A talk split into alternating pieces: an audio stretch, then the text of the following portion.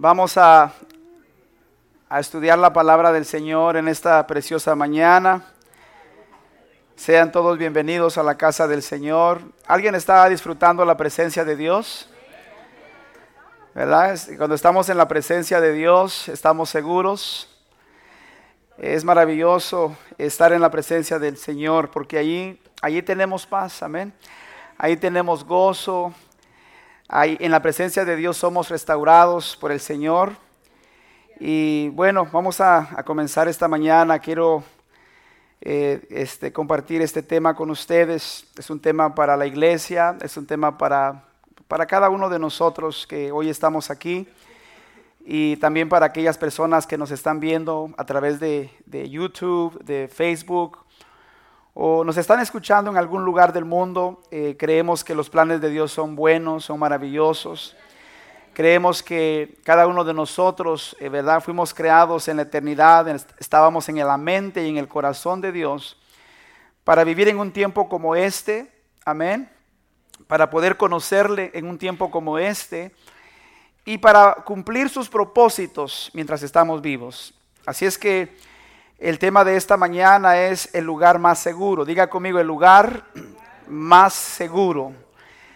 Eh, ¿De qué se trata o, por qué el Señor me dirigió a poner este título? Porque creemos que eh, el lugar más seguro para estar es, es en la presencia del Señor. Creemos que cuando venimos a Jesús, Jesús no nos rechaza, Jesús no nos condena, Jesús no nos critica, él no nos desprecia, Jesús siempre abre sus brazos y su corazón para recibirnos. Jesús ofreció a la gente un lugar seguro. La gente venía a Jesús, personas pecadoras. A Jesús venían los enfermos, venían los ciegos, venían los endemoniados, venían eh, aquellas personas que, que necesitaban un milagro en sus vidas. Y Jesús nunca los rechazaba. Cuando la gente estaba herida, desanimada, cuando la gente se sentía impotente, ellos venían a Jesús.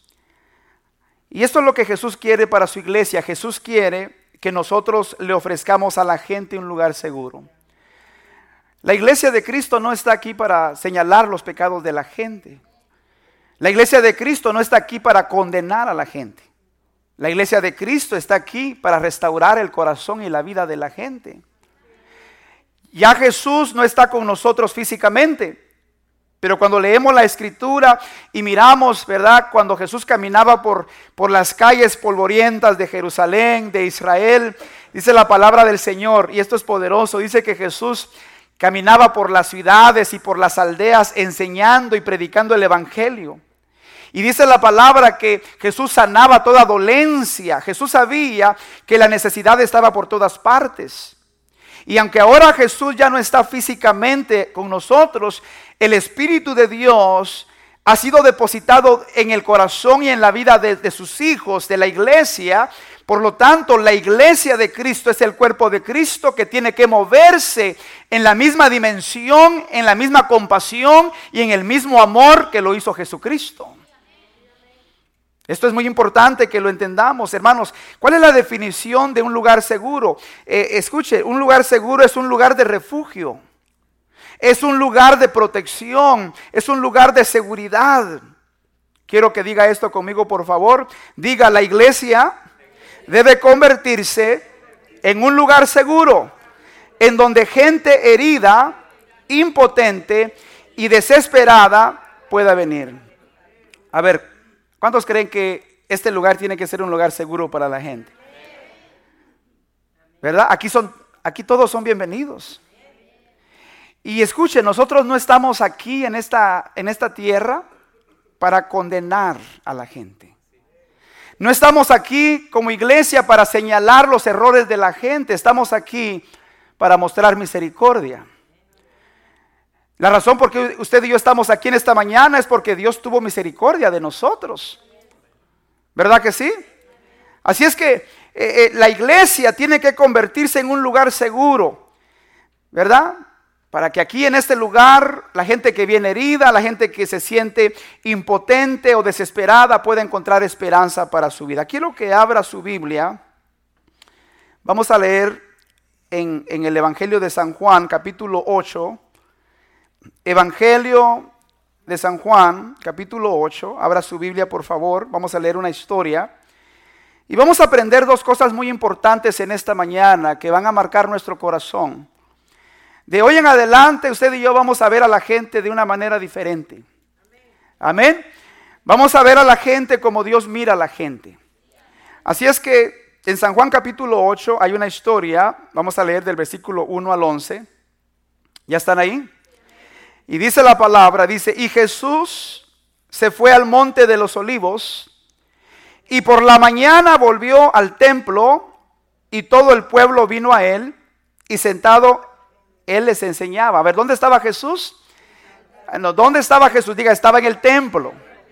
¿Qué estaba haciendo Jesús? Estaba enseñando la palabra. Amén. Pero mire lo que dice el versículo eh, que sigue. Versículo 3. Dice, entonces los escribas y los fariseos le trajeron una mujer sorprendida en adulterio. Y poniéndola en medio, le dijeron, maestro, esta mujer ha sido sorprendida en el acto mismo del adulterio. Y en la ley nos mandó Moisés apedrear a tales mujeres. Tú pues, ¿qué dices? Mas esto decían tentándole para poder acusarle, pero Jesús, inclinado hacia el suelo, escribía en tierra con el dedo y como insistieran en preguntarle, se enderezó y les dijo, el que de vosotros esté sin pecado, sea el primero en arrojar la piedra contra ella. E inclinándose de nuevo hacia el suelo, siguió escribiendo en tierra. Pero ellos, al oír esto, dígalo conmigo fuerte, diga, acusados por su conciencia. Una vez más, diga, acusados por su conciencia, salían uno a uno, comenzando desde los más viejos hasta los postreros, y quedó solo Jesús y la mujer que estaba en medio. Enderezándose Jesús y no viendo a nadie sino a la mujer, le dijo, mujer, ¿dónde están los que te acusaban? ¿Ninguno te condenó? Ella dijo, ninguno, Señor. Entonces Jesús le dijo, ni yo te condeno. Una vez más, diga, ni yo te condeno. Vete y no peques más. Amén. Cuando leemos esta historia, hermanos, encontramos a, a Jesús mostrando misericordia. ¿Y qué fue lo que Jesús hizo para proveer un lugar seguro a la gente que venía a Él? Bueno, Jesús mostró dos actitudes, que proveyeron un lugar seguro a la gente. Quiero que lo lea conmigo y vamos a, a, estudiar juntos esta palabra. Diga conmigo, la primera actitud que Jesús mostró, diga, fue compasión. Lo podemos decir fuerte, diga compasión. Leamos el verso 10 y 11 Dice, enderezándose Jesús y no viendo a nadie sino a la mujer, le dijo, mujer, ¿dónde están los que te acusaban? ¿Ninguno te condenó? Ella dijo, ninguno, Señor. Entonces Jesús le dijo, ni yo te condeno, vete y no peques más. Qué maravillosa actitud de nuestro Señor. Esa debe de ser la actitud de los hijos de Dios. ¿Verdad que es más fácil condenar a la gente? ¿Verdad que es más fácil molestarnos, enojarnos por la maldad, por el pecado de la gente? Pero la actitud de la iglesia tiene que ser la misma que tuvo Cristo. El que tenía la autoridad para condenarla. El que no había pecado, dice la escritura, porque él era justo. El que tenía el poder para, para señalarla, para condenarla, no la condenó. Por eso miramos en, esta definición de compasión, mire lo que significa la compasión. La compasión es un sentimiento íntimamente ligado con la demostración del amor. Diga conmigo con la demostración del amor. Diga conmigo acompañado de un deseo vehemente de ayudar. En otras palabras, cuando una persona tiene compasión, ¿verdad? La persona que tiene compasión puede ver más allá del comportamiento de las personas. Puede ver la necesidad que está en el corazón de la gente. Porque dicho sea de paso, la gente se comporta de, de cierta manera por la necesidad que hay en el corazón de ellos. La razón por qué debemos ser compasivos y misericordiosos es porque Dios ha sido compasivo y misericordioso con nosotros. Escuche, Dios nos ha perdonado a nosotros. Lo que movió a Jesús venir a este mundo fue la compasión. Él miró la necesidad que estaba dentro de nosotros, miró la condición en la que estábamos. Y en vez de condenarnos, Él decidió venir a morir por nosotros. Él decidió morir por nuestros pecados. Por eso nosotros tenemos que cuidar nuestro corazón, hermanos. Porque antes de señalar los errores de otra persona, tenemos que ver los nuestros. Jesús dijo que antes de poder sacarle la astilla a tu hermano, ¿verdad? De, su ojo, tenemos que sacar la astilla, la viga que está en nuestro ojo. Todos somos pecadores, todos hemos fallado. Todos hemos ofendido a Dios. Todos merecíamos el castigo de Dios. ¿Verdad que todos hemos fallado? ¿Verdad que todos hemos pecado? ¿Verdad que todos hemos ofendido a Dios? Por eso, mire, lea conmigo los versículos del 7 al 9. Dice, dice, y como insistieran en preguntarle, se enderezó y les dijo, el que de vosotros esté sin pecado, sea el primero en arrojar la piedra contra ella. E inclinándose de nuevo hacia el suelo, siguió escribiendo en tierra. Pero ellos, al oír esto, dígalo conmigo, diga, acusados por su conciencia, salían uno a uno, comenzando desde los más viejos hasta los postreros, y quedó solo Jesús y la mujer que estaba en medio. Quiero que miremos esta escena porque es una, muy, escena muy interesante. Dice la palabra del Señor que Jesús estaba en el templo, Él estaba enseñando la palabra del Señor y de repente entra un grupo de personas a interrumpir las enseñanzas y le avientan una mujer que según ellos la habían encontrado en el acto mismo del adulterio. Y era cierto, en el Antiguo Testamento Moisés había escrito que toda persona que, que se encontrara en, en, el acto del adulterio tenía que morir. Tenía, estaba bajo condenación, o sea, había una condena de muerte sobre esa persona. Pero lo interesante es que no trajeron al hombre que estaba con ella. O sea, le trajeron a la mujer y leemos en el versículo 6 que las intenciones de estos religiosas, religiosos era encontrar culpa en el Señor Jesús para, para, para condenar a Jesús. Pero dice la palabra que que Jesús se quedó callado. Dice la, palabra que Jesús ni siquiera miró a la mujer, sino que se arrodilló y comenzó a escribir. La Biblia no dice que Jesús escribió, es el único lugar donde la, Biblia dice que Jesús escribió algo. Pero Jesús no escribió los evangelios. No hay ningún escrito que, nos muestre que Jesús haya, haya dejado algo, ¿verdad?, escrito. Pero dice que comenzó a escribir. Y cuando ellos insistían en preguntarle, dice que Jesús se paró y se les quedó mirando a los ojos y le dijo, el que esté libre de pecado, que la mate. El que esté libre de pecado, que aviente la primera piedra. Y dice la escritura que desde el más viejo hasta el más joven, dice que los viejos se fueron primero. Sí, porque ya tenían más años, habían pecado más. Porque mientras más viejos somos, ¿verdad? Más, más trayectoria tenemos en la vida. Dice que fueron conviccionados por la palabra del Señor. Mis queridos hermanos, nosotros tenemos que, antes de criticar a alguien, tenemos que asegurarnos que nuestro corazón está limpio. Porque si Jesús siendo santo y puro no condenó a la gente, nosotros tampoco debiéramos condenar a la gente. Dios no nos tiene en esta tierra para condenar a la gente. No nos tiene en esta tierra para, para, escuche, para señalar los errores de la gente. Dios tiene a la iglesia en este tiempo y en esta tierra para que la iglesia sea la extensión del corazón de Dios en esta tierra. Que la iglesia pueda restaurar el corazón de aquellos que tienen necesidades Que en vez de estar condenando a la gente, oremos por la gente y salgamos de nuestra zona de comodidad para que así como lo hacía Jesús, también nosotros lo hagamos y vayamos donde está la necesidad.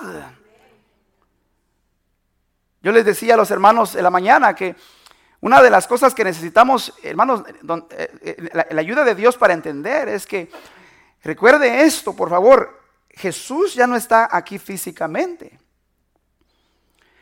Pero la iglesia es el cuerpo místico de Cristo.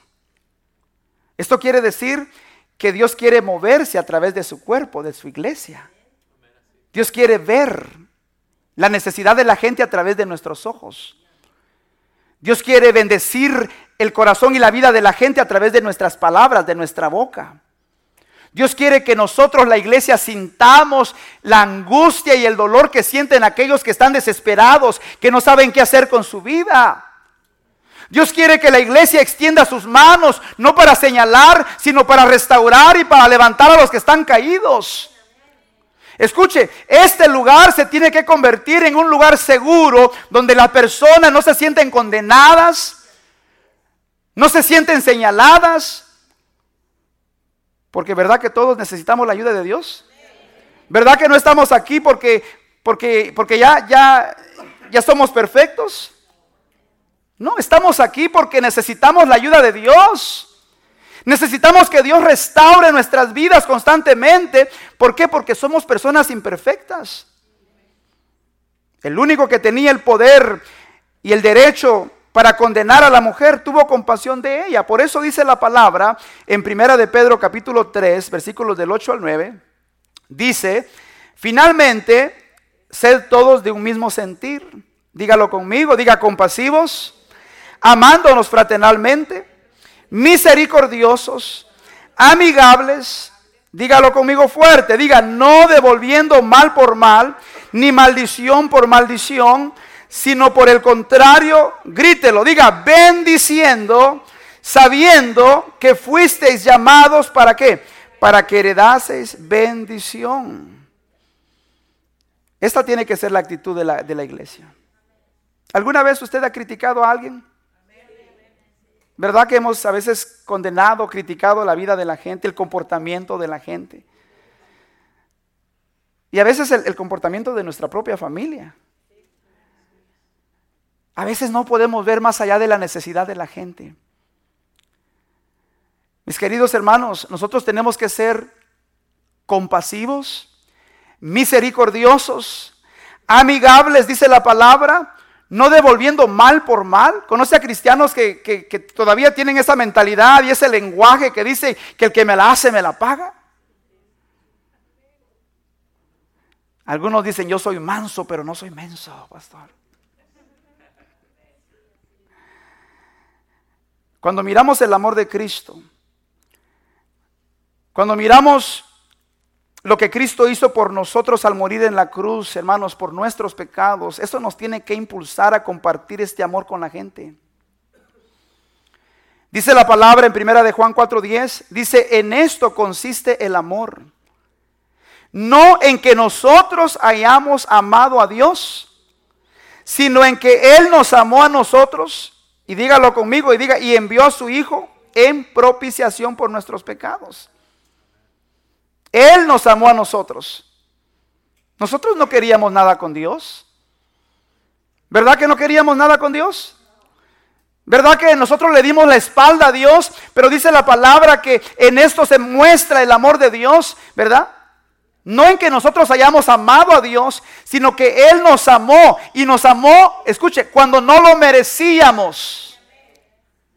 Nos amó cuando estábamos muertos en nuestros delitos y pecados, cuando no queríamos nada con Dios, cuando nos invitaban a la iglesia y no queríamos nada con la iglesia ni con los cristianos. No se haga. A ver, ¿cuántos se recuerdan de eso? Yo me acuerdo, José se escondía de mí. ¿Verdad que no queríamos nada? Queríamos seguir adelante con nuestro estilo de vida, con nuestros pecados, pero escuche, Dios tuvo misericordia de nosotros.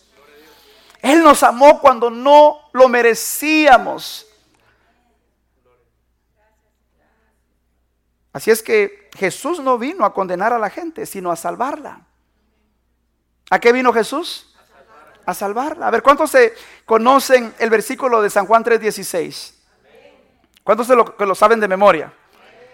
A ver, los de la primera, eh, la primera, el primer servicio todos se lo sabían. A ver, lo podemos decir juntos. Diga, porque de tal manera amó Dios al mundo que ha dado a su Hijo unigénito para que todo aquel que en Él cree, ¿qué dice? Amén. Yo sé que los hermanos allá en el PowerPoint ya se me adelantaron un poquito y algunos ya copiaron. La mayoría de nosotros nos, conocemos el verso de San Juan 3:16, pero ¿qué dice el verso 17? Dice, ahora sí hermano, porque no envió Dios a su Hijo al mundo para condenar al mundo. A ver, ayúdeme, sino para que el mundo sea salvo por él. A ver, ¿para qué envió Dios a su Hijo al mundo? Para que el mundo sea salvo por él. ¿Verdad que lo contrario a la compasión es la condenación? Jesús no vino a condenarnos. Jesús vino a salvarnos. Diga conmigo, por favor, esto, dígalo fuerte, diga una iglesia que no demuestra compasión para los que la necesitan, es una iglesia desenfocada y desconectada del corazón de Dios. Mis queridos hermanos, no podemos decir que tenemos pasión por Dios si no tenemos pasión por la gente. No podemos decir que amamos a Dios y odiamos a la gente. La palabra de Dios dice, ¿cómo puedes decir que tú amas a Dios a quien no miras y odias a tu hermano a quien sí miras? ¿Cómo podemos decir que amamos a Dios, que estamos apasionados por Dios y cuando miramos la necesidad de la gente, nos, nos hacemos a un lado? Somos indiferentes ante la necesidad de la gente. Hermanos, estamos rodeados de necesidades.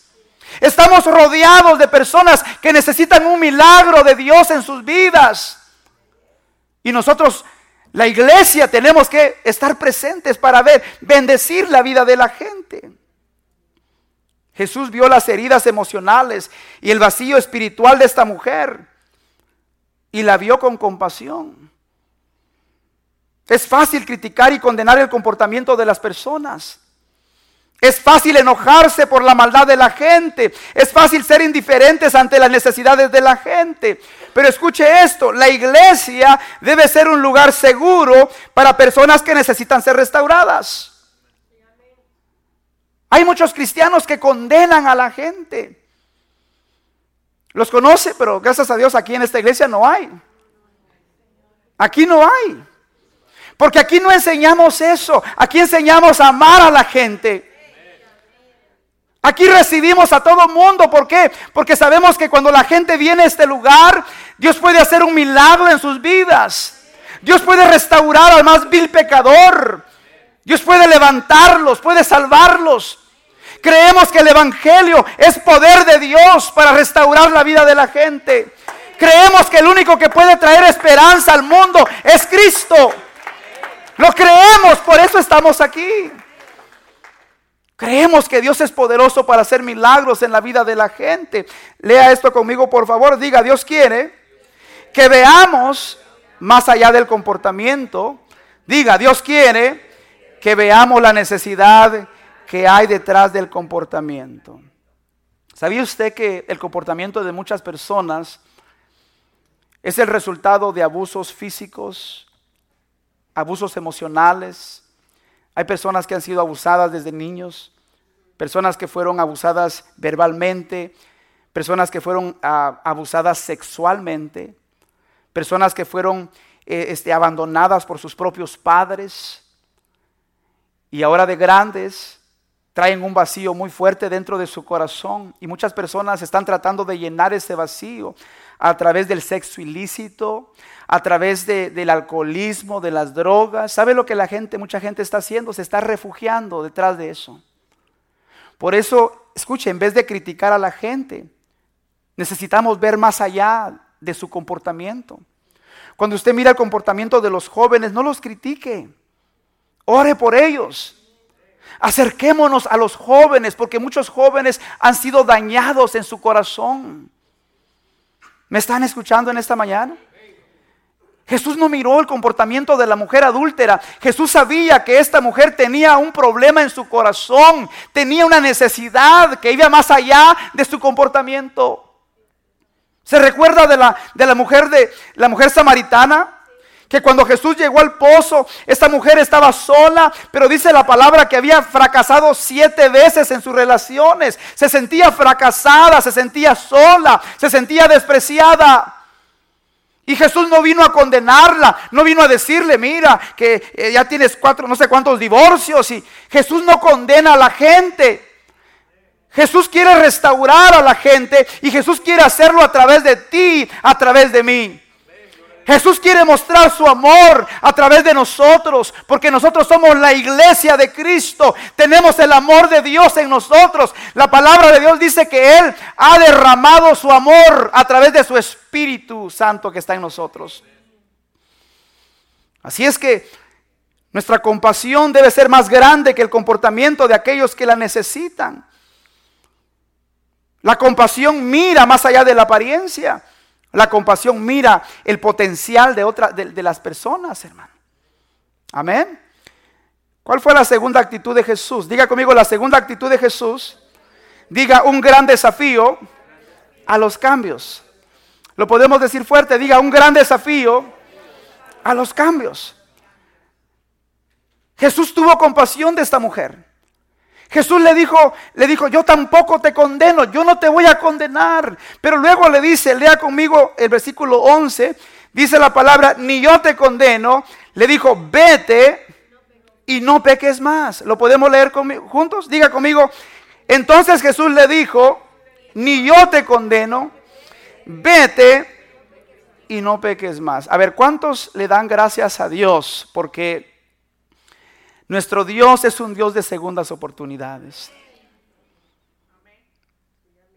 Nuestro Dios es un Dios de segundas, de terceras, de cuartas oportunidades.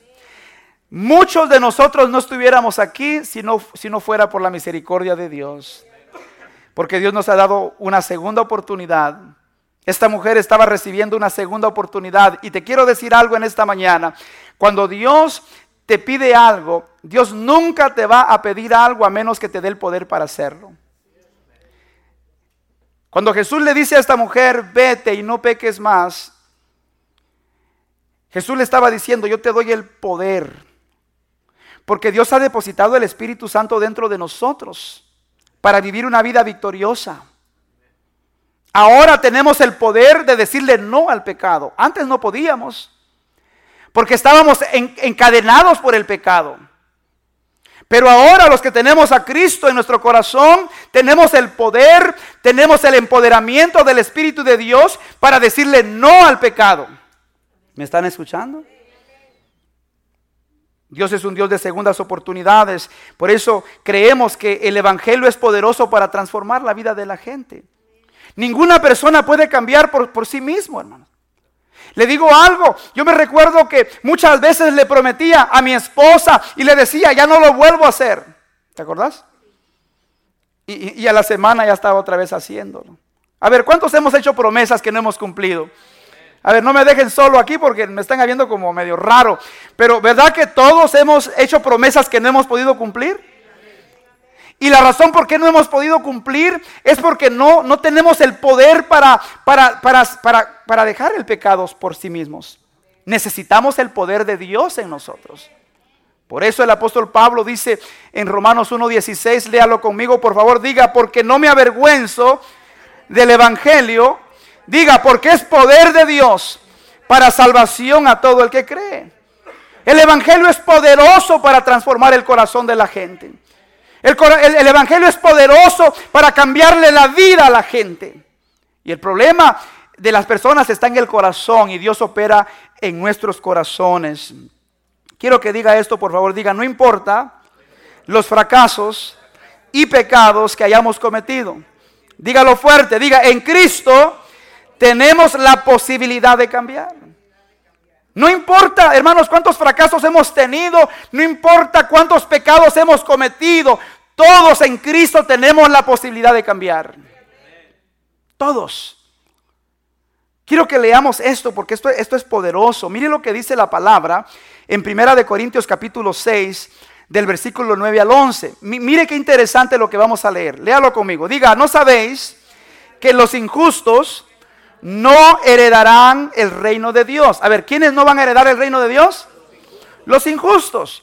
Y luego mire lo que dice, no erréis ni los fornicarios, ni los idólatras, ni los adúlteros, ni los afeminados, ni los que se echan con varones, ni los ladrones, ni los avaros, ¿está leyendo conmigo? Ni los borrachos, ni los maldicientes, ni los estafadores heredarán el reino de Dios. Pero mire lo interesante, mire cómo cambian las cosas aquí. Dice el versículo que sigue. ¿Qué dice? Y esto erais algunos mas ya habéis sido lavados, ya habéis sido santificados, ya habéis sido justificados en el nombre del Señor Jesús y por el Espíritu de nuestro Dios. Dice, dice el apóstol Pablo, dice que los injustos no heredarán el reino de, Dios. Y luego nos da una lista de pecados. Y nos dice, ¿verdad? Que, que los, los, fornicarios, los idólatras, los adúlteros, los afeminados, los homosexuales, los maldicientes, los estafadores, los borrachos, los avaros, dice, dice la palabra, no heredarán el reino de Dios. Pero lo interesante que dice, el Señor dice, y esto erais en tiempo pasado. Esto quiere decir que el Evangelio de Cristo tiene el poder para transformar el corazón de los borrachos tiene el poder para transformar el corazón de los homosexuales, de las lesbianas. Tiene el poder, escuche, para cambiar el corazón de cualquier pecador. Por eso la palabra dice, y esto erais algunos de, vosotros. ¿Verdad que, ¿Verdad que la mayoría o, todos los que estamos aquí, ¿verdad que éramos pecadores en algún área, hermano? ¿Cuántos eran borrachos? Solo el hermano Alejandro y yo. Lo bueno que éramos, ¿verdad, hermano? Y esto erais. Mis queridos hermanos, el Evangelio es poderoso. El Evangelio es poderoso para transformar la vida de la gente. Por eso es que usted y yo debiéramos estar predicando el Evangelio de Cristo. Usted y yo debiéramos creer en el poder de Dios. Cuando usted mire a la necesidad en una persona, no la critique, no la juzgue, no la condene. Háblele del amor de Cristo. Muéstrele con su vida y sus acciones el amor de Cristo para que Dios haga una obra en su corazón. Alguien me habló a mí de Cristo. Alguien me dijo, tú tienes esperanza. Escuche, cuando la gente no miraba esperanza en mi vida, no miraba esperanza en mi matrimonio, alguien se atrevió a creer que Dios podía hacer un milagro en mi vida. Alguien oró por mí y Dios ha tocado mi corazón. Y por eso es que hoy predico la palabra, porque Dios ha hecho un milagro en mi vida. Dele un aplauso a Cristo en esta mañana. Escuche esto, hermano, por favor. Son muchos los que creen que se pierden porque han cometido cierto pecado. Pero uno no se pierde por ser asesino. Uno no se pierde por ser mentiroso o ladrón o adúltero o homosexual o por cometer otros pecados. Una persona comete estos pecados porque está perdida, porque no cree en Cristo. Pero verdad que el Evangelio nos transforma, mis queridos hermanos. El sacrificio de Cristo en la cruz y el poder de su espíritu hacen posible la transformación de las personas.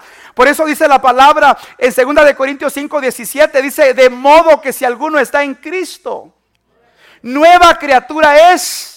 Las cosas viejas pasaron, he aquí todas, diga conmigo todas, son hechas nuevas. Dios nos perdona, nos limpia.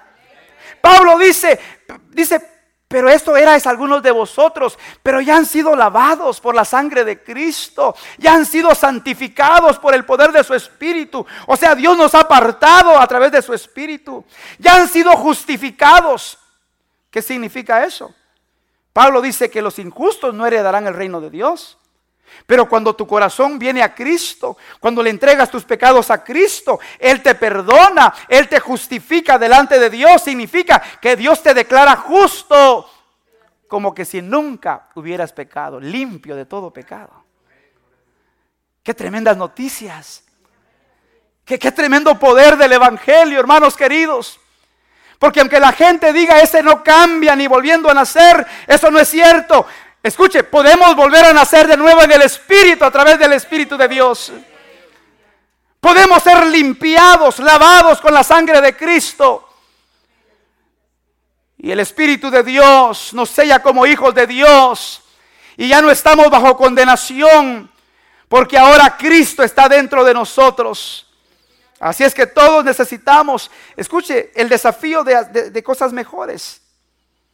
Jesús nos da una nueva oportunidad pero también nos desafía a tomar responsabilidad por nuestras acciones. Jesús no solamente tuvo compasión de la mujer adúltera. ¿Qué le dijo Jesús? Jesús estaba consciente de que ella había pecado. Por eso le dice, vete y no sigas pecando. No sigas cometiendo los mismos errores, porque, porque el pecado te destruye. El, Satanás usa el pecado para destruir la vida de la gente. Matrimonios se destruyen, familias se destruyen. Por eso cuando miramos por las calles a las personas que están tiradas en el suelo, que están drogándose, que, son adictos a, a los vicios, escuche, están atados por el diablo, el pecado los está destruyendo.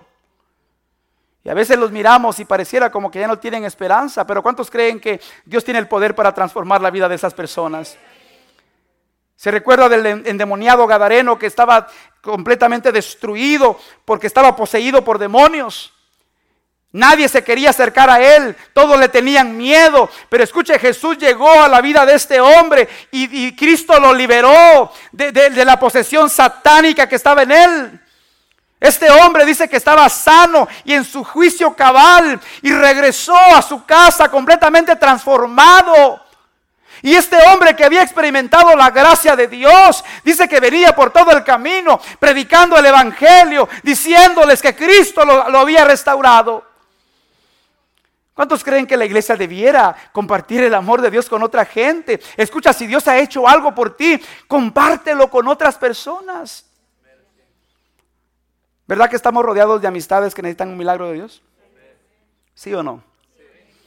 Diga conmigo esto, por favor. Diga conmigo, Dios no está de acuerdo con un comportamiento inapropiado. Dios nos desafía a hacer cambios. Diga, nos desafía a ser responsables. Esto quiere decir, hermanos, que ya Jesucristo hizo su parte en la cruz del Calvario, pero nosotros tenemos que hacer nuestra parte. Nosotros tenemos que venir y refugiarnos en Cristo. La mujer adúltera se volvió a Jesús para encontrar un lugar seguro. Ella se dio cuenta que solo Jesús podía satisfacer su necesidad. Ella se dio cuenta que solo Jesús podía hacer una diferencia en su vida. Antes de terminar en esta mañana, ¿alguien está recibiendo la palabra en esta mañana? ¿Alguien se puede ver como un instrumento de Dios? ¿Sabe cuál es el problema a veces que, que tenemos? Yo lo decía en la mañana. Es de que a veces no sabemos diferenciar entre entre aceptación y aprobación. Esto es muy importante, hermanos, porque escuche, cuando Jesús llegaba a la vida de una persona, Jesús les creaba una atmósfera de aceptación. Diga conmigo aceptación. ¿Verdad que sí? ¿Verdad que a Jesús se acercaban las personas como eh, las prostitutas se acercaban a Jesús? ¿Ha leído eso? Eh, eh, este, eh, ladrones se acercaban a Jesús, Saqueo era ladrón, ¿se recuerda? ¿Y verdad que dice la palabra que Jesús fue a su casa a comer con él? ¿Cuántos creen que debiéramos estar más cerca de la gente que tiene necesidad? Pero escuchen, no acercarnos a ellos para condenarlos y decirles, mira, que tenés que arrepentirte porque te vas a ir al infierno. ¿Conoce gente así? No. ¿Qué hizo Jesús con ellos?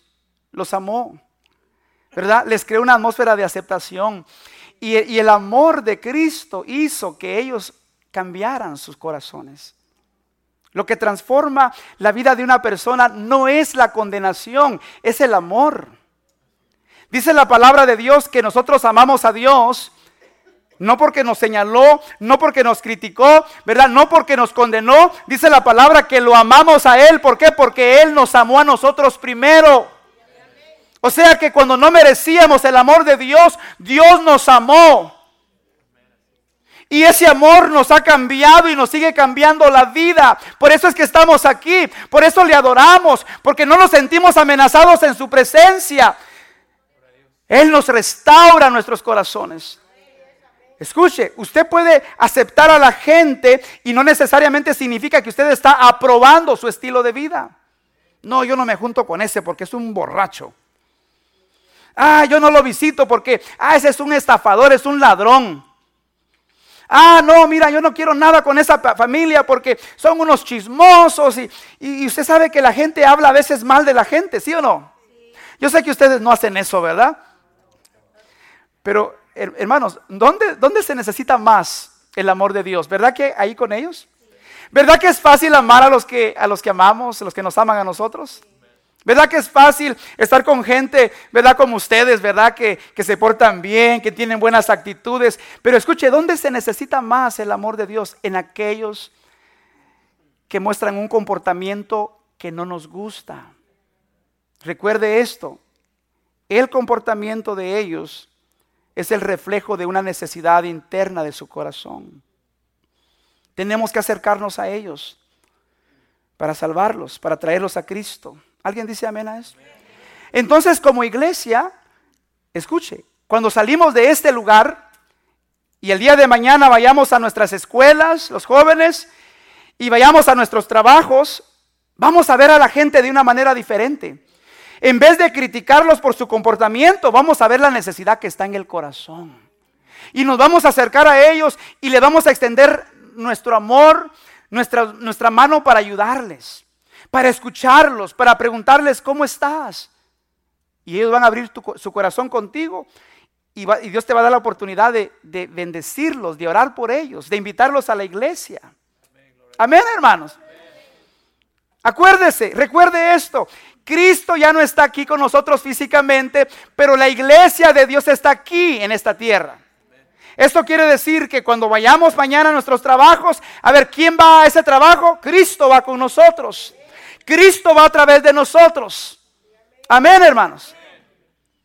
En vez de estar peleando con los vecinos, y ah, estos como prenden música a todo volumen, de banda.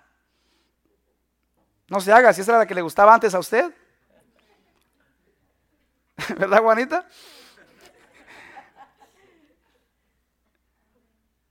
¿Verdad que muchas personas se les, se les, ha olvidado de dónde Dios los ha sacado? Pero estamos rodeados de mucha necesidad. Y el día de mañana y esta semana Dios te va a usar para bendecir la vida de alguien. Hermana Karina, ¿tú te, ¿ustedes se regresan a dónde? ¿A Chicago van a ir? A Florida. Oh, ok, pensé que a Chicago. Bueno, ahí en Florida, ahí cerca de ustedes hay, hay familias que necesitan conocer a Cristo. Y yo quiero que todos entendamos algo. Escuche, Dios nos tiene a cada uno de nosotros, geográficamente hablando, nos tiene estratégicamente en lugares para que en esos lugares podamos compartir el amor de Dios. ¿Verdad que todos tenemos amistades que necesitan conocer a Cristo? ¿Qué tenemos el, el 8 de marzo en esta iglesia? Tenemos el día de qué? Del amigo. Vamos a invitar a nuestros amigos. Vamos a comenzar a, orar por ellos para que, para que Satanás, escuche, los suelte, para que Cristo rompa las cadenas del pecado. Porque mire lo que dice la palabra de Dios en primera de Juan 3:8. Dice, "El que practica el pecado es del diablo." No se asuste, o sea, no me mire así. a ver, lo lee conmigo, diga conmigo, el que practica el pecado es del diablo. Porque el diablo peca desde el principio. Para esto apareció el Hijo de Dios. ¿Para qué? Diga, para deshacer las obras del diablo. Esto quiere decir, mis queridos hermanos, que Satanás está destruyendo la vida de la gente a través del pecado. Amén. El pecado destruye, ¿sí o no? Pero la buena noticia es, para esto apareció Jesucristo para deshacer las obras del diablo. Mire lo que dice la palabra en San Juan 10, 10 y 11. Dice, el ladrón no viene sino para hurtar y matar y destruir. ¿Qué más? ¿Qué dice Jesús? A ver, ayúdeme. Yo he venido para que tengan vida y para que la tengan en abundancia. Y luego el versículo 11 dice, yo soy el buen pastor, el buen pastor su vida da por las ovejas. ¿Cuántos, ¿Cuántos pueden agradecerle a Cristo por su sacrificio? Le digo algo, si Cristo no hubiera muerto por usted y por mí, estuviéramos todavía bajo maldición estuviéramos, escuche bien esto, condenados en nuestros delitos y pecados, estuviéramos muertos. Pero gracias a Cristo, escuche, usted y yo ya no estamos bajo condenación, porque ninguna condenación hay para los que están en Cristo. ¿Alguien me está escuchando en esta mañana? No estamos bajo condenación, porque ya alguien fue condenado por nosotros, ya alguien pagó el precio por nosotros. Y en el sacrificio de Cristo, Cristo venció a Satanás, le quitó las llaves al diablo y ahora toda persona que pone su confianza en Él puede ser libre de, todo pecado. Y nosotros estamos aquí para hacer este trabajo. La obra que Cristo hizo en la cruz ya está hecha. Pero ahora la iglesia tiene que llevar este mensaje. La iglesia somos nosotros. La iglesia no es este edificio. La iglesia es usted. La iglesia somos nosotros. Y la necesidad más grande de cada persona es la salvación. Diga conmigo la salvación. Millones de personas se están muriendo y se están yendo al infierno. ¿Qué sientes cuando escuchas algo así? ¿Qué sientes cuando escuchas esto? Personas que se están muriendo sin esperanza. Personas que, se están muriendo y se están yendo al infierno. Y escuche, y ya, ya no hay esperanza para ellos. Por eso tenemos que predicar el Evangelio. Por eso tenemos que invitar a la gente para que venga. Por eso es importante crear una, un espacio, una atmósfera de aceptación, no una atmósfera de condenación. ¿Cuántos creen que Dios puede llenar este lugar de familias? Y Dios va a comenzar a traer, escuche, prostitutas, drogadictos, borrachos, ladrones, porque este lugar es un lugar seguro. Este es un lugar para que Dios transforme el corazón de los homosexuales, de los pecadores. Este no es un lugar de personas perfectas. Este es un lugar de personas que necesitan la ayuda de Dios. ¿Verdad que sí, hermanos? Hechos 10:38. Léalo conmigo, por favor. Dice, como Dios ungió con el Espíritu Santo y con poder a Jesús de Nazaret. Y como éste anduvo haciendo bienes y sanando a todos los oprimidos por el diablo. ¿Por qué? Porque Dios estaba con él. A ver, ¿cuántos tienen el poder de Dios en, en ustedes, en nosotros? ¿Verdad que el Espíritu de Dios está en nosotros? Y así como Jesús andaba haciendo bienes, Así como Jesús andaba sanando, restaurando. Eso es lo que usted y yo vamos a hacer en el nombre del Señor. Póngase de pie en esta mañana.